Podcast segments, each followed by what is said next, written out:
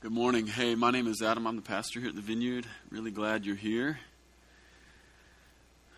It's good to have you all in the house this morning. You guys have all your Christmas presents wrapped? Good. I keep trying to convince my wife not to wrap anything. Let's just let's just throw them all out in the middle of the floor. Be a lot less. Just throw it out there and let them like let the kids just hit it like piranhas. You grab it, it's yours. Be a lot more interesting. All right, cool. Hey, um, I'm excited about what I have to share with you guys this morning. I had one thing and I smashed it, shredded it, and we're going to talk about something different this morning. Still Christmas, but just something different. Um, I want to read three passages to you this morning, and they're they seem maybe a little bit disconnected, but hopefully we'll be able to pull them together here in the end. This is out of uh, John chapter 1, out of that famous prologue. John writes that the true light that gives light to everyone was coming into the world. He was in the world, and though the world was made through him, the world did not recognize him. He came to that which was his own, but his own did not receive him. Yet to all who did receive him, to those who believe in his name, he gave the right to become children of God. Children not born of natural descent, nor of a human decision or a husband's will, but born of God. And then a scripture we all know. For God so loved the world that he gave his one and only Son, that whoever believes in him shall not perish but have eternal life. And then from the Gospel of Matthew, beginning in verse 18, it says, This is how the birth of Jesus the Messiah came about. His mother Mary was pledged to be married to Joseph. But before they came together, she was found to be pregnant through the Holy Spirit. Because Joseph, her husband, was faithful to the law and did not want to expose her to public disgrace, he had in mind to divorce her quietly. But after he had considered this, an angel of the Lord appeared to him in a dream and said, Joseph, son of David, do not be afraid to take Mary home as your wife, because what is conceived in her is from the Holy Spirit. She will give birth to a son, and you are to give him the name Jesus, because he will save his people from their sins. All this took place to fulfill what the Lord had said through the prophet The virgin will conceive and give birth to a son, and they will call him Emmanuel, which means God with us. When Joseph woke up, he did what the angel of the Lord had commanded and took Mary home as his wife.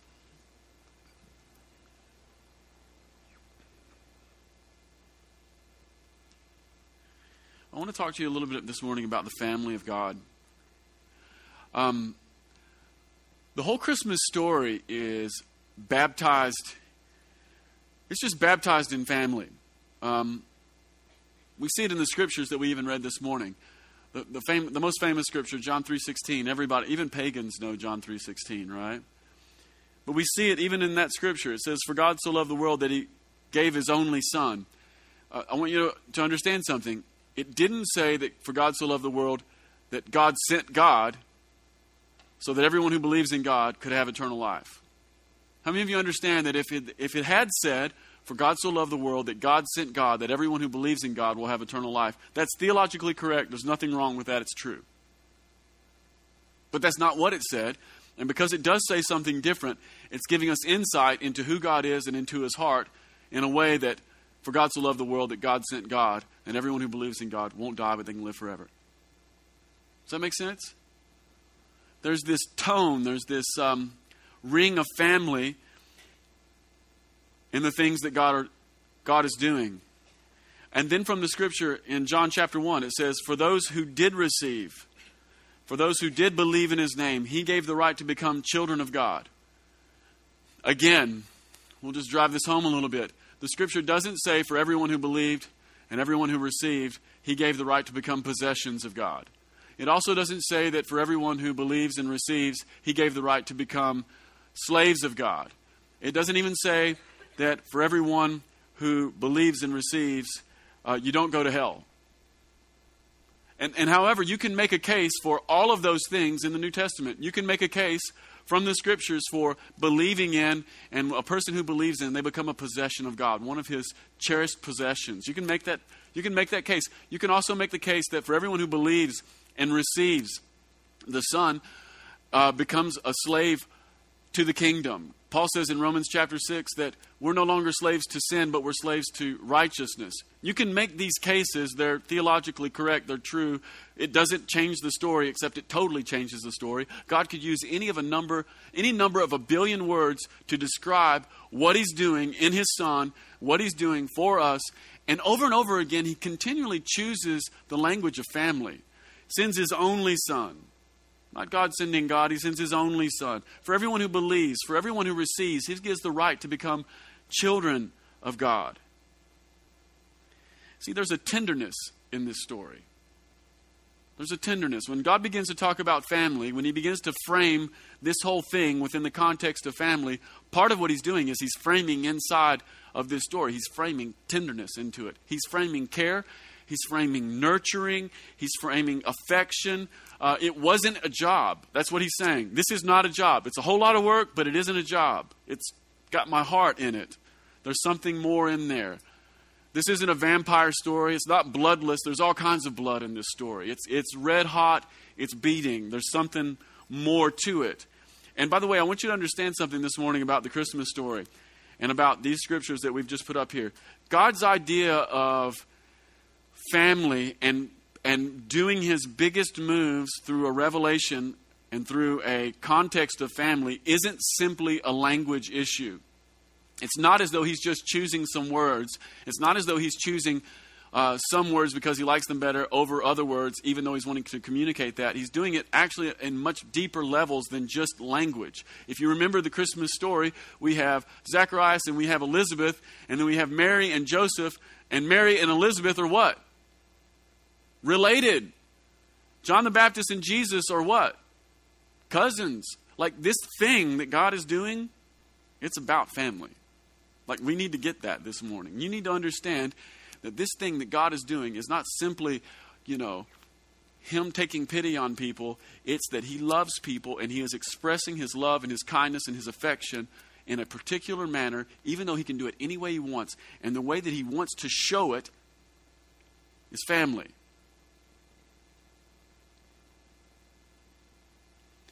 Have you ever noticed that certain strains of stuff tend to run in families?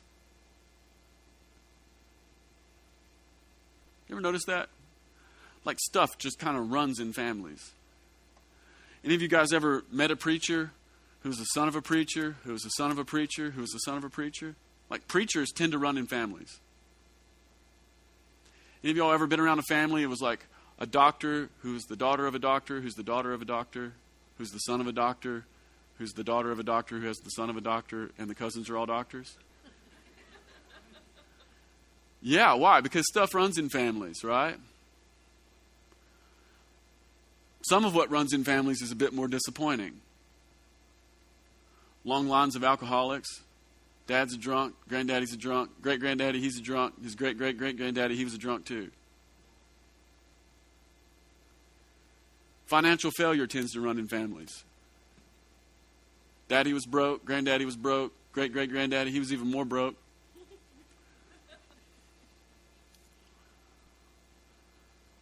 Long lines of men with sleeves cut out from their shirts.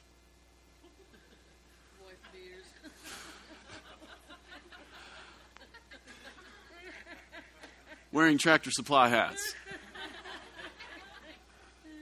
Bush hogging. If you cut your sleeves out of your shirt, you wear a TSC hat, and you bush hog, it's okay. I do too sometimes. I just don't Instagram that. uh, but stuff runs in families, like really great stuff and then really disappointing stuff. Part of the context there is God is trying to say that one of the main containers for the move of the kingdom, for the move of the Spirit, is family. It's written all over the New Testament. By far, the most common metaphor for the church in the New Testament is family. Now, you'll hear preachers, they get all fired up. They read, you know, the book of Joshua, and they want to tell you that the church is an army. Well, yeah, Sure, it's an army, but you know what it is more than it is an army? It's family. Paul says that Timothy's his son, calls the church a household, and we've all been given the right to be children of God. It's this thing that's just all over it. And when God decides to do something, the biggest move in history, when he decides to incarnate, flesh himself, become a person, be born out of Mary's womb, he decides to do it in the context of family with cousins and aunts and uncles. The container for the kingdom, the container for the move of the Spirit, is family. And by the way, when you're reading Matthew chapter 1 and chapter 2, and when you're reading Luke chapter 1 and chapter 2, those particular texts specifically, when you handle those, when you read them, especially this time of year, the thing you need to be reading and, con- and considering the whole time is these are blueprints for what the move of the Spirit looks like. This is how to conceive, gestate, deliver, and nurture a move of the Spirit. And the context in all four of those chapters is family. God's saying something to us here this morning. He's making a point. I want you to put up Matthew chapter 1 again, because there's something curious in it. Look at verse 18. Knowing that God is trying to say something about the move of the Spirit held in a family. Look at verse 18. It's so curious. This is how the birth of Jesus the Messiah came about. His mother Mary was pledged to be married to Joseph, but before they came together, she was found to be pregnant through the Holy Spirit. What a random detail. So specific. It's so specific. And the reason it's random, I mean, you and I take it for granted. We've heard the story, we've read it, it's stained glass. But if we really look at it a little bit, we realize this is a little bit random. Because the truth is, we have very little about Jesus' life. We've got the Bible, I believe it, but we don't have the whole story, right? We've got like a little bit of Jesus, tiny baby. We've got one moment of Jesus, 12 years old, an episode that really spans three days. There's another big gap, and then there's about three, three and a half years of Jesus fully grown, big time. His beard is out. He's doing stuff. And then there's all these gaps. Have you guys ever read the Gospels and wished that there weren't any gaps. It was like more stuff. You ever thought, well, I want to know about 18 year old Jesus who just wants, his hormones are going crazy? Because my hormones are going crazy. How did he handle Anybody ever read that and thought, why isn't there more? Well, the reason I'm bringing that up is because in a scripture that doesn't contain every single detail, the things that it does contain are important. And here's we've got this really random little thing here, verse 18. It says that the Messiah, this is how he came about. Mary was pledged to be married to Joseph, but before they came together, she was found to be pregnant. The Spirit is saying something very specific here. It's saying that she became pregnant after they were engaged. Some of your translations say betrothed, others say engaged. Here it says pledged, right? So, what's the point? The point is this the Spirit is saying that Jesus wasn't given and released to Mary until there was the formation of a family beginning to happen. And by the way, this word pledged or betrothed or engaged, it's a bigger kind of deal then than it is now. Because look at verse 19. It says, Because Joseph, her husband, was faithful to the law and yet did not want to expose her to public disgrace, he had in mind to divorce her quietly. See, verse 19 gives us insight into Joseph's psychology He's thinking, I'm going to divorce her. How many of you understand you don't, you don't divorce people you're, going, you're engaged to, you just break up with them? Right? So there's something else here going on. It's the formation of a family, and God did not release his son Jesus into a family until there was the beginnings and the formations of a container that could actually hold it the way that God wanted held. Does this make sense? Right, yeah. Heck, if you or I get engaged and we decide that she's not as pretty as we thought, we just break up with her, right? Sorry, babe, it's over. Save the dress. I don't know what to tell you. You can keep the ring. Moving to California, I'm going to discover myself. but it says that Joseph, in his mind, was going to divorce her. Well, the point here that the scripture is trying to bring out is that God was sending his son and even from an embryonic stage, he was sending him into family. Did you know that Jesus has never not been a part of family? Never. For billions and billions and millions of billions and zillions and what is beyond zillion? Does anybody know? Like some some illion with random consonants in front of it. Conjunctivillion. That sounds like a disease. Jesus lived that long with the Father, even before, an, un, an innumerable amount of years. He was held in the embrace of the Father, and the Father would not release him from his embrace until he could plant him into another embrace. Jesus was held in family, and he was released into family. The container for the move of the Spirit is always family. He wouldn't do it any other way. So, even from an embryonic stage, Jesus was held into family. He was held for all of time in his Father's embrace, and then his father sent him to the earth, and he would not send him as an orphan. He would not send him as an orphan. Out of his own arms and into the arms of Mary and Joseph. Out of heaven's care and into a home. Family is a container for the move of the Spirit. And here's the thing I love this redemption. The redemption of the entire world came through families. Zacharias and Elizabeth, Mary and Joseph. These two families they held, they were the container for the redemption of the entire world. See, there's a work of the Spirit that can only be contained in family. And here's the problem. We're Americans and we got a renegade individualist spirit, and especially when it comes to God, we like we, we get a little bit of anointing, we get like uh, two uh, percent saved, and we want to just like give everyone the finger and go off and do our own thing, thinking that we're going to accomplish the purpose of God. And the good news this morning is it ain't going to work. Why? Because the only appropriate container for the move of the Spirit is family. God will not bless and anoint any other thing. There are no Lone Rangers in the kingdom of heaven. There are no Han Solos. There are no renegade rebels. It's only people who are contained in God's idea, which is family. And the reason I bring it up is because of this. During this season of Advent, we anticipate the work of God. We anticipate the coming of Jesus. It's a time when we look to the first coming of Jesus. We, we treasure his presence with us here, and we look to, in the future, to his second coming. It's a time for us to anticipate things. Uh, that's what this whole season is about. Like one of the things you should do at home is you should get with your mom and your dad, or maybe your kids, and you should you should tell the Christmas story, and you should frame it within the context of He didn't just come, but He's coming again. Like you should look forward to that.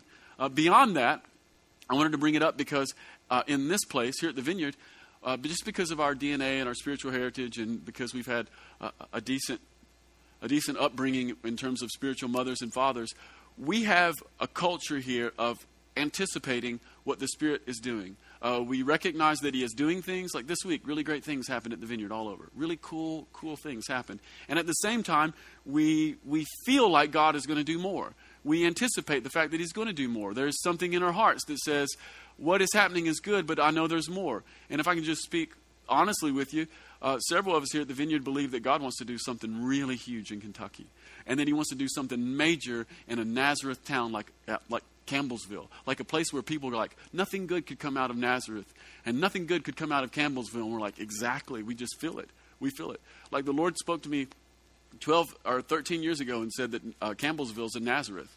And people think nothing good is going to come out of it, but something amazing is going to come out of it.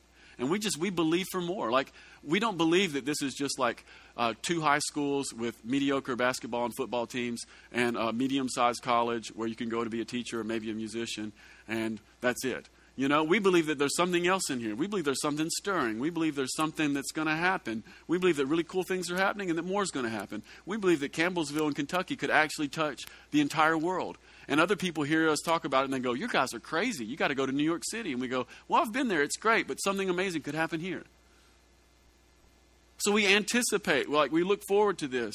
And because we look forward to it, we need to learn the ways that God does things. And one of the main ways that God does things is He brings His kingdom into family. While we're looking, let's not miss the most obvious place He's probably working, which is our family. Now, there's a really good chance that the move of the Spirit is intersecting your family right now.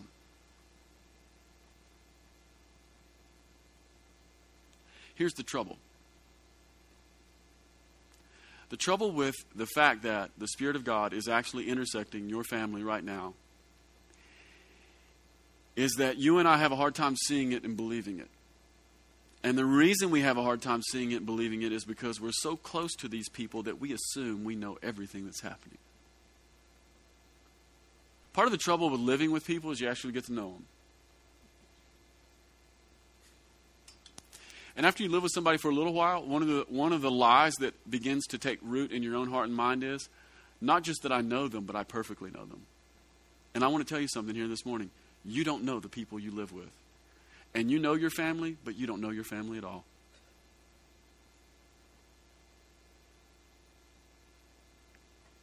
This is really important. When you live with somebody, you know them.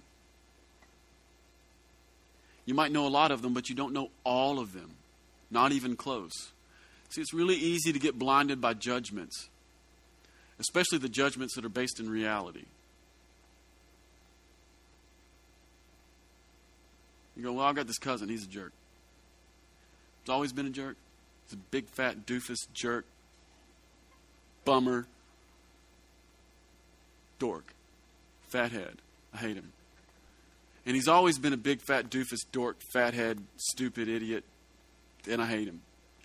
And the only thing he's ever going to be, he's never done a thing that isn't big, fat, stupid, dorky, and stupid, and I hate him. He's never done anything other than that. Ever. I hate when he comes over. I'm thinking about Christmas morning and I want to vomit. Maybe I'll get the stomach flu that's going around. I won't have to look at any of those people. Right? What's the trouble with that? Just aside from hating someone, just aside from the, you know, the dust layer of hate that sits on your emotions towards someone else.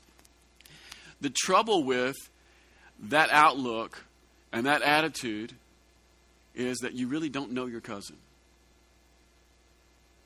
You know 8% of your cousin, and the truth is there's like 92% that's floating underneath, and it's moving like water, and the Spirit of God is probably hovering over it, and He might do something that you never imagined with that person's life. And if you don't believe that something like that could happen with that person, if you really believe that you know them perfectly, and they're nothing other than what you think they are, then you're divorcing yourself from being a participant when God does move them and does move them into something that you never imagined, and you're, you're going to miss the joy. You really don't know people the way you think you do. It's easy to get blinded by judgments. Imagine the surprise that Mary's parents experienced when they found out that she was pregnant. Mary's probably 15, 16. Hey, mom, dad, we need to have dinner. I have news. I'm significantly late and I'm pregnant. It's okay, God did it to me. See, Mary's parents thought they knew her, right? It would have been a shock. And the shock would have been based upon the fact that they thought that they perfectly knew her. You know, we don't perfectly know our families. Imagine the wonder that hit Zacharias and Elizabeth's family when everyone else found out that they were pregnant. By the way, Zacharias and Elizabeth, these were not young people, these were old people and they didn't have any kids. And, and the thing they wanted more than anything in life was they wanted kids. And they didn't have kids not because they didn't try to have kids. They had kid. They didn't have kids because they couldn't have kids. And now they're old. Not just old, but they're too old to have kids. Like the pipes don't work. Everything's rusted.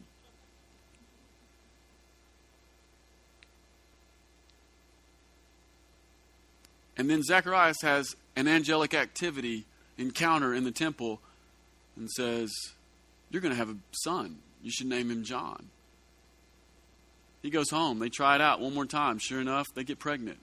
Only they're too old to get pregnant. Like the rusty pipes bust loose.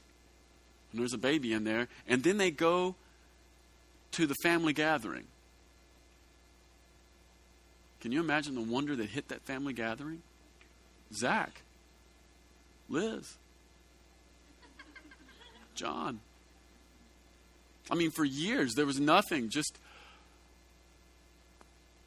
rusty pot. The only thing they had was a dog, like a family, some family members who felt sorry for him gave him a little dog, gave him a little puppy. And Zach hated the dog, never liked him. Elizabeth had a lot of affection toward the dog. She made like little clothes for him which was super awkward back then because everyone just dressed in bathrobes and she had to find a tiny bathrobe for the dog and it ran around. And then they come to Thanksgiving dinner, and it's Zach and it's Liz. It's the dumb dog that Zach hates and Liz loves, and it's John. And wonder hits the family. And why does wonder hit the family? Because they thought they knew them. And something happened that they never imagined could happen to these people. They just thought they're two people, they're dog people.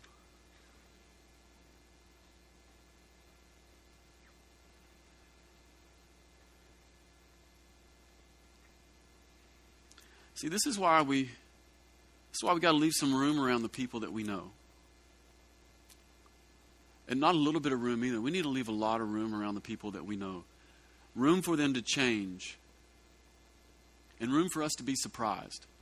Because to the extent that we leave room is the extent to which we are leaving ourselves open to the move of God and the surprise of the Spirit. You don't, you don't perfectly know your family. You really don't. Leave some room. The other reason we struggle with believing or seeing the move of the Spirit in our family is because some of our families are not terrific. You're 25, you're 30, you're 35, you're 40, you're 45, you're 50, maybe you're 70 years old, and you realize that your parents are not Mary and Joseph. They're not even Zacharias and Elizabeth. Maybe was your maybe your dad was a drunk, and your mom's a pill popping addict. She just stays passed out on the couch all the time. And you grew up eating microwave macaroni and cheese. And your dad got drunk and he worked just enough to have enough money to keep his Busch Light cooler filled and to go do whatever the heck he wanted.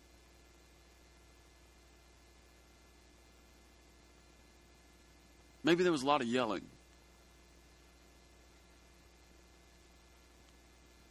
Fact, I'm sure that in a room this size, there's, there's probably a lot of yelling. Or maybe it was less dramatic, but the voids are still there. Maybe your dad was emotionally withdrawn and selfish. Maybe your mother was stressed out and just trying to keep it all together, smoked a lot of cigarettes. And maybe your brothers and sisters were not your friends, but they were your competition. And you look at all that and you think, there's no way that God was ever in that. And there's no way that he could ever be in that.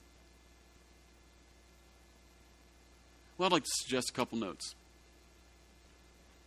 Number one, the intersections of God and family in the Christmas story are filled with things that are impossible. So just because maybe you grew up with a dad who was a drunk and a mom was a pill popper who stayed passed out all the time, and you grew up on microwave macaroni and cheese. Or maybe your dad was just emotionally distant and selfish, and your brothers and sisters were not your friends, but they were your competition. Just because you grew up like that doesn't mean that things can't change. The Christmas story is filled with things that were impossible that absolutely changed. Zacharias and Elizabeth couldn't have a baby. And I don't know if you understand this or not, but virgin birth is an oxymoron. Until the Spirit gets involved.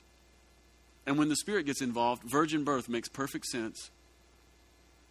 And 75 year old pregnancies are totally reasonable. Think of the most impossible thing in your family. Think of, think of the thing that's most heartbreaking. Think of the thing that you can't fix even though you've tried. Think of the thing that therapy hasn't yet resolved. There's a really good chance that God could move in that. And just because he hasn't doesn't mean he won't. And just because your cousin has never been anything other than a big, fat, dumb idiot, it doesn't mean that he's always going to be a big, fat, dumb idiot. Leave a little room.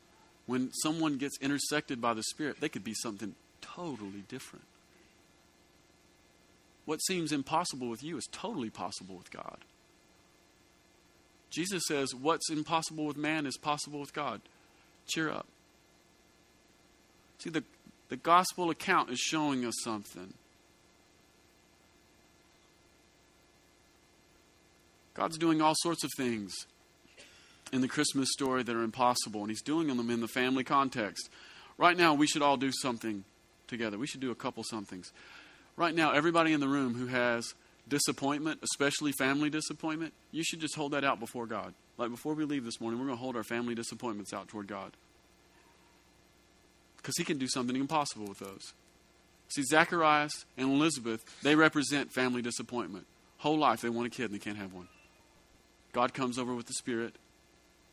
They got a son. And not just any son, They've got, they've got Elijah preparing the way of the Lord. So before we leave this morning, you're going to need to hold all of your disappointment out to the Lord. The other thing you're going to need to do this morning is you're going to need to take all the places where you're embarrassed, especially where you've been embarrassed by your family, you're going to need to hold that out to Jesus too. Let the Spirit come over it. Mary and Joseph, they represent embarrassment in the story. Mary's 15. She's pregnant. She didn't have sex, and the story doesn't help. Everyone thinks she's easy. Not only that, but everyone thinks that Joseph's a pushover and desperate. He's so desperate that he wouldn't put her away when he should. Who the heck needs a woman like that? And he stays with her. He's the only person in the village who believes her. Maybe ever. Maybe ever. We don't know from the scripture, but just maybe ever. I mean, it was such an honor shame society. There's a really good chance that no one ever believed Mary and Joseph. Ever. Embarrassment. You need to hold all your embarrassment out to Jesus this morning. That's a, that's a place where He wants to intersect it. All the places where your mom and dad and your brothers were major boneheads and just screwed it up. Everything that makes you wince with pain. All the parts of the story that you don't want to tell, you need to hold them out. It's interesting to me that everything that people don't want to talk about gets put in the Bible.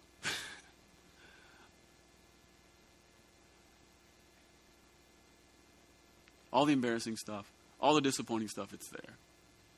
And it's just waiting for a moment when the Spirit can interact it. We need to let, mo- we need to let God move in. We need to let God move through those people. He might be really, he might be really close to doing a thing that you never imagined with people that you thought you already knew.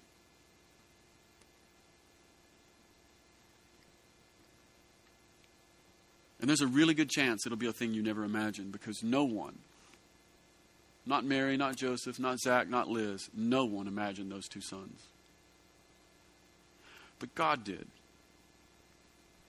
See, the story is not about what people can do, as much as it is about what God can do and can do and what God is doing and what people are being invited into. We need to get this again. We talked a little bit about it last week, but we need to get this. This whole thing that God is doing, it's really not about what you and I can do. It's about what He is doing and what we're being invited into. Just say yes. You don't have to, you don't have to work it up. You don't have to fix your family. You just have to look for the little places where the Spirit is working and say yes. Let Him say yes. Not only that, but God is also moving in all sorts of family contexts. God's moving in our natural families, but He's also moving in the body of believers. Family, when it, when it comes to Christians, family is not simply the blood kin you're related to, but it's also the spirit people that you're connected to by faith.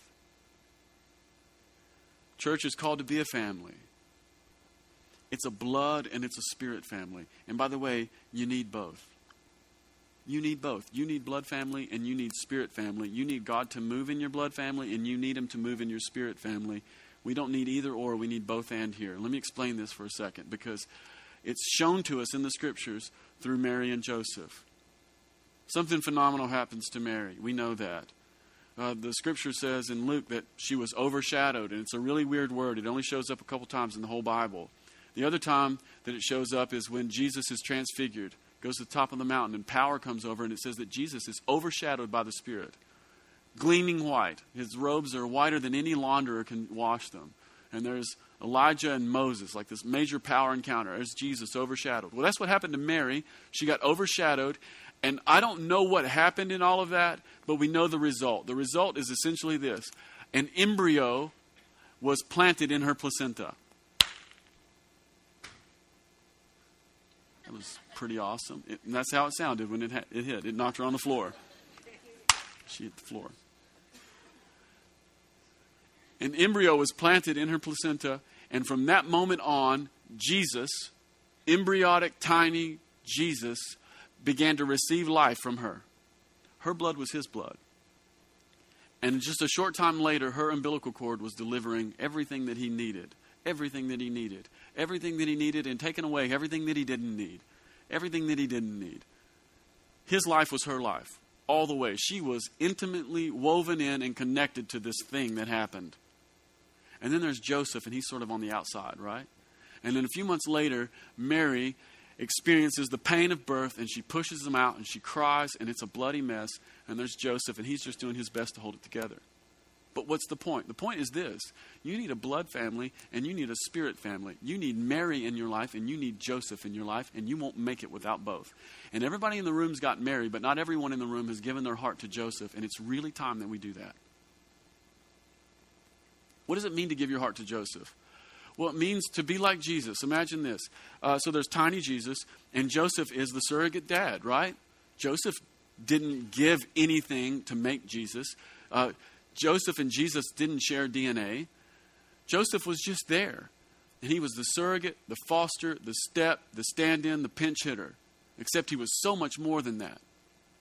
Joseph's changing diapers.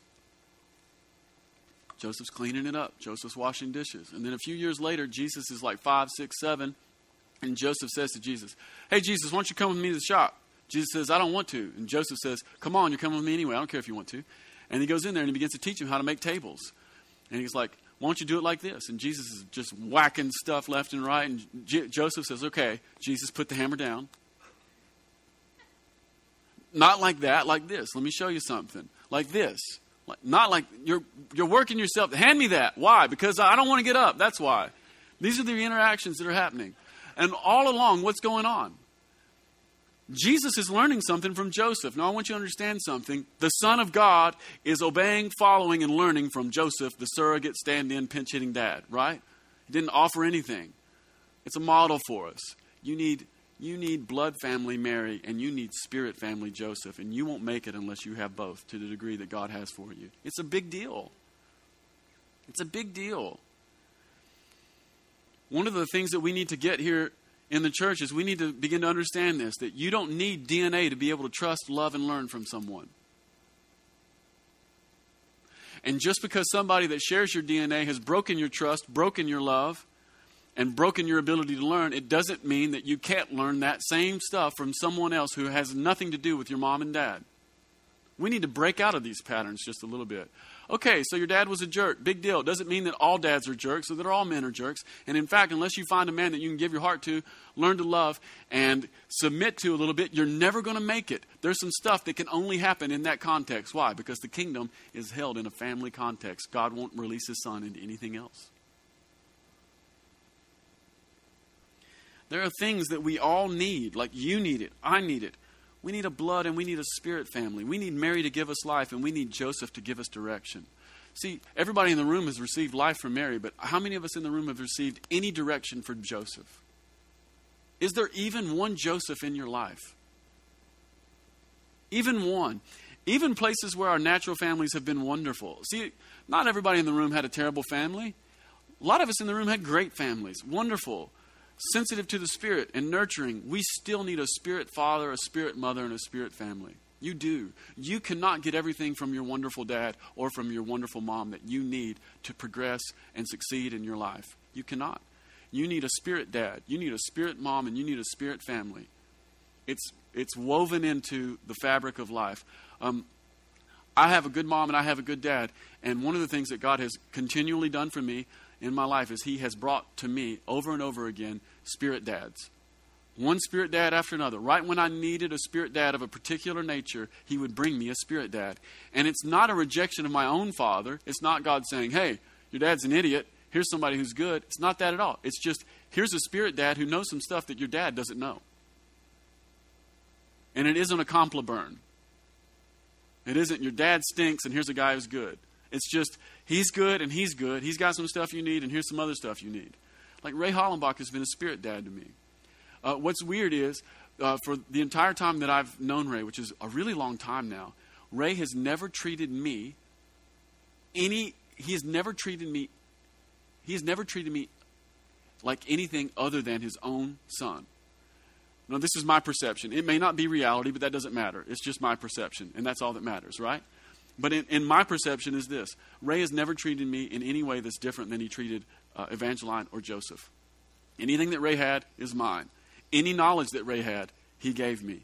uh, any, any affection that Ray had, he gave me. He gave me time, he gave me attention, he gave me uh, knowledge. Uh, Ray taught me how to think and how to think critically and how to look beneath the surface and not believe everything that everyone's saying and don't give in to a political spirit. He taught, he taught me how to think one level beyond that. And it wasn't that my dad didn't do it. It's just, it's just I got this other. I got a spirit dad, and he taught me how to do it. Ray taught me how to read books, and Ray taught me how to handle the scriptures and not do violence to any of them. He taught me how to handle the scripture without doing violence. And that was a, that's an actual phrase I learned from Ray Hollenbach. He would tell me, Adam, quit doing violence to the scripture. And you know what? When he would say that, I never liked it he would say, That's violent to the scripture. I'm like, What do you mean? He's like, What about this other part? You're not thinking about this. Think about that. Go in and think about it, and then come back and talk to me later. And I never liked that, except it's my spirit dad saying, Don't do that. Do this. Hand me that. Do this. Not that. Not that nail. Not that hammer. This hammer. This screwdriver. Joseph. Jesus. Come on. Help me. You need it. You need somebody in your life who's going to bring you along in that way. We need we need teachers and mentors and mothers and fathers who lead and love by the Spirit. See, God's moving in all of these family contexts. The kingdom of heaven is not an orphanage. The kingdom of heaven is not an orphanage. The church is not an orphanage at all. I know some people have that kind of a context in their brain, and to the extent they do, is the extent to which they're missing the real heart of God. It is not an orphanage, it's a home. It's a family where sons and daughters find out who they are and what God is up to and where He's inviting them to join in. That's what the church is, and that's what the kingdom of heaven is. God sent His Son into a family because the life of the Spirit has to be nurtured, it has to be cared for, and it has to be given space and time to mature. All the big things that God is doing start small, and they need a mother and a father to grow them up. That's a really big deal, by the way. Everything that God is doing starts small and will grow up. And the only way it will grow up is if a spirit mother and a spirit father help it grow up from small to big. The problem is, a lot of us have an expectation. We've got Advent in our heart. We're looking for God. We're looking for Jesus. We experience Him. We're expecting Him. We're expecting big things. We're even expecting big things for our region. But if the only thing you expect is a big thing, you'll miss the small thing. You'll never nurture it. You'll never care it. You'll never get the big thing. God is not giving big things, He's giving small things. They have to be mothered and fathered. And I know you've heard preachers tell you, oh, God wants to give you a big vision. Probably not. He'll probably give you a picture, but the reality of what He gets you is really tiny and it's ignorable. It's just like the embryo that's inside of Mary's belly, completely ignorable. You don't even know it's there. She didn't even know it was there until the angel told her. Like the beginnings of what God does are hidden, they're subterranean, they're ignorable, they're small not powerful, they're weak. They require kindness and care and affection. To be a spirit mother and a spirit father means that you nurture something. It doesn't mean that you just give something your DNA. Anybody can give the DNA. It doesn't make you a mother and a father. People are dropping their pants all the time and making stuff. It doesn't make them a mother and a father. You have to care for it, you have to nurture it, you have to love it. You have to feed it. You have to dress it. You have to clean it. You have to wash it. You have to make a space for it. And then you have to care for it. Then you have to kiss it. And you have to hug it. And you have to care. And you have to feed it. And you bring it back. And you take it to basketball practice. And it's just like, and you correct it. And you teach it. And you teach it. And you teach it. And you show it. And you show it. And you love it. And you hug it. And you care for it. And it wounds you. And you care for it even still. This is how the kingdom comes. See, a lot of us are expecting God is just going to like show up somewhere, like maybe in our family or maybe in this region, maybe in Campbellsville or maybe in Kentucky, or maybe God's going to do something in some other place. Like we heard something and you know, now God's going to go move in Africa somewhere. I'm here to tell you, it's not going to be what you heard at first. It'll be tiny, it'll be small, it'll be ignorable. And the only way the big thing that you heard about will happen is if there's a mother and a father who can come alongside and care for it and love it and embrace it and feed it and nurture it and clean it and love it and hug it and correct it and teach it and teach it and teach it and love it and get wounded and forgive it.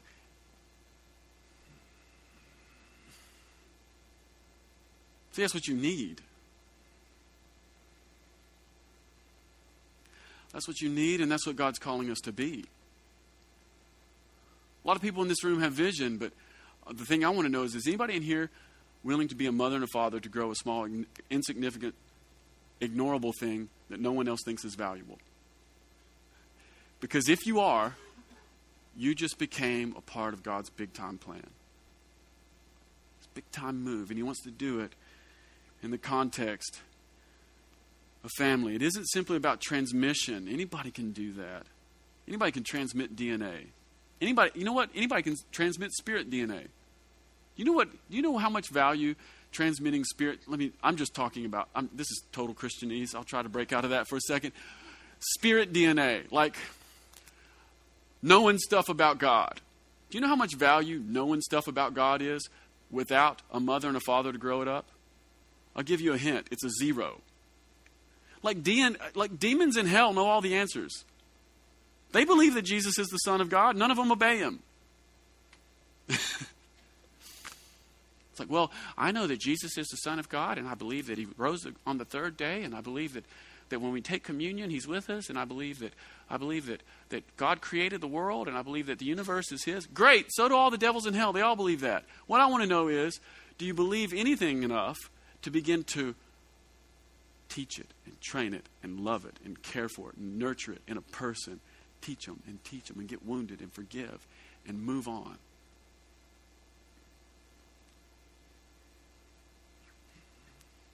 Spiritual DNA outside of the context of a home is a zero. We just create orphans who make more orphans. That's all we do. The church has been fantastic at making orphans who make more orphans. It's not about transmission,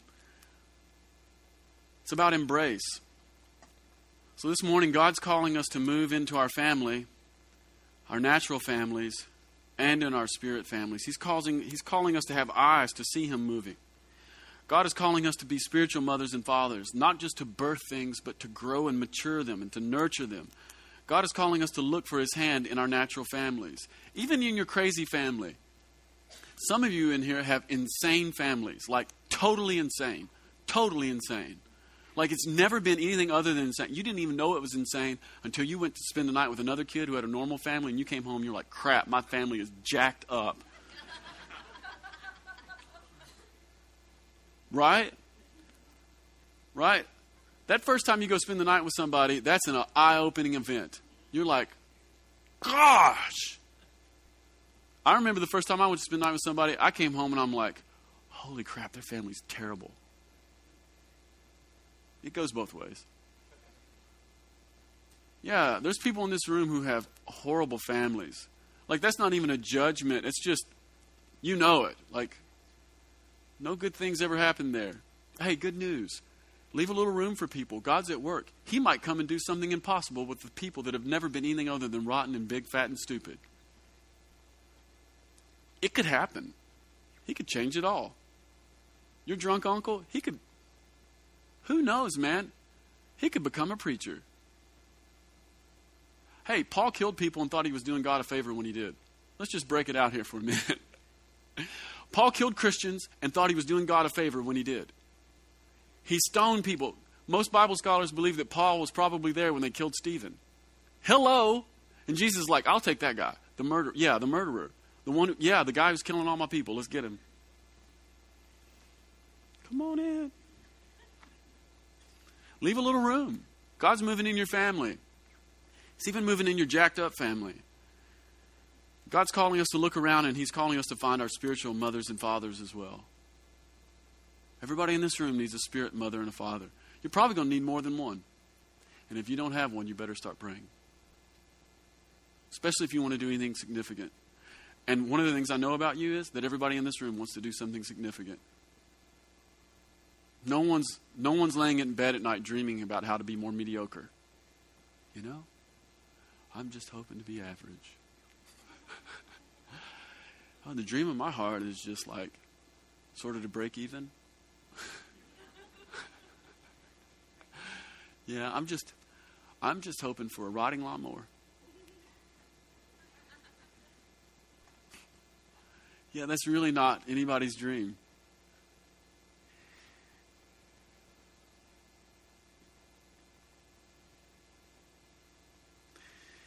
All right, here's some action questions. If you brought a pen or a paper, you should break it out and you should write these down. You should deal with them this week. You should wrestle them as if a bear had just jumped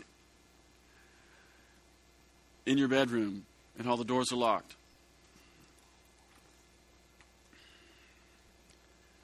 Several questions to deal with this week. If you don't have a pen and a paper, it's okay. There's this thing. It's called the iPhone in your pocket. Write it down. Action. Here we go. First question is Have I given up on my natural family?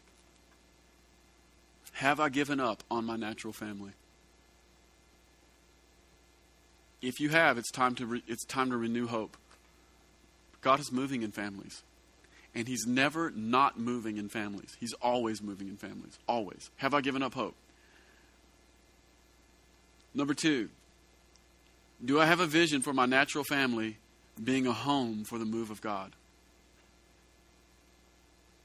Do I have a vision for my natural family being a home and a container for the move of God? Let me just say something pastoral. Like, our natural families can't just be like the caravan from one basketball practice to, to ballet. It cannot be that. And by the way, we do ballet and we do basketball at my house. This is not a beat up on ballet and basketball. It is, it is this. It's that our vision for our family has to be bigger than that. Like we're living some flipping basketball right now. I mean, I just, I've read like three books so far, just wasting time at the practice. But the vision for our families has to be something more than that.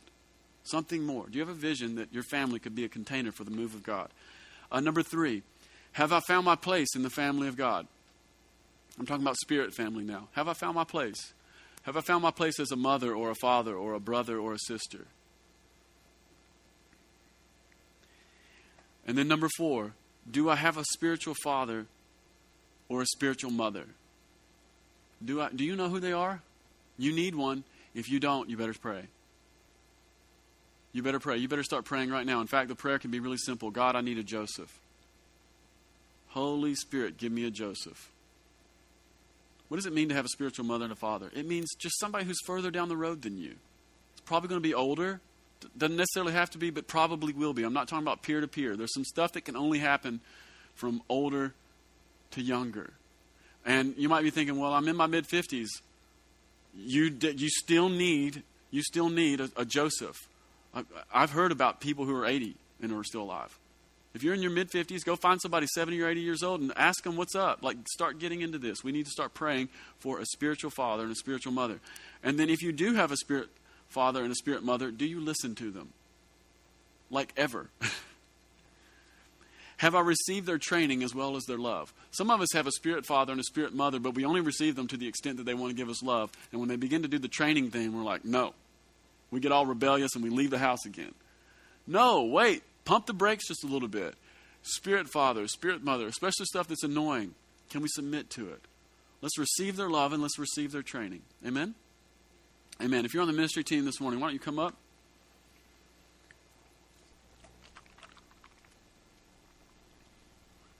Awesome.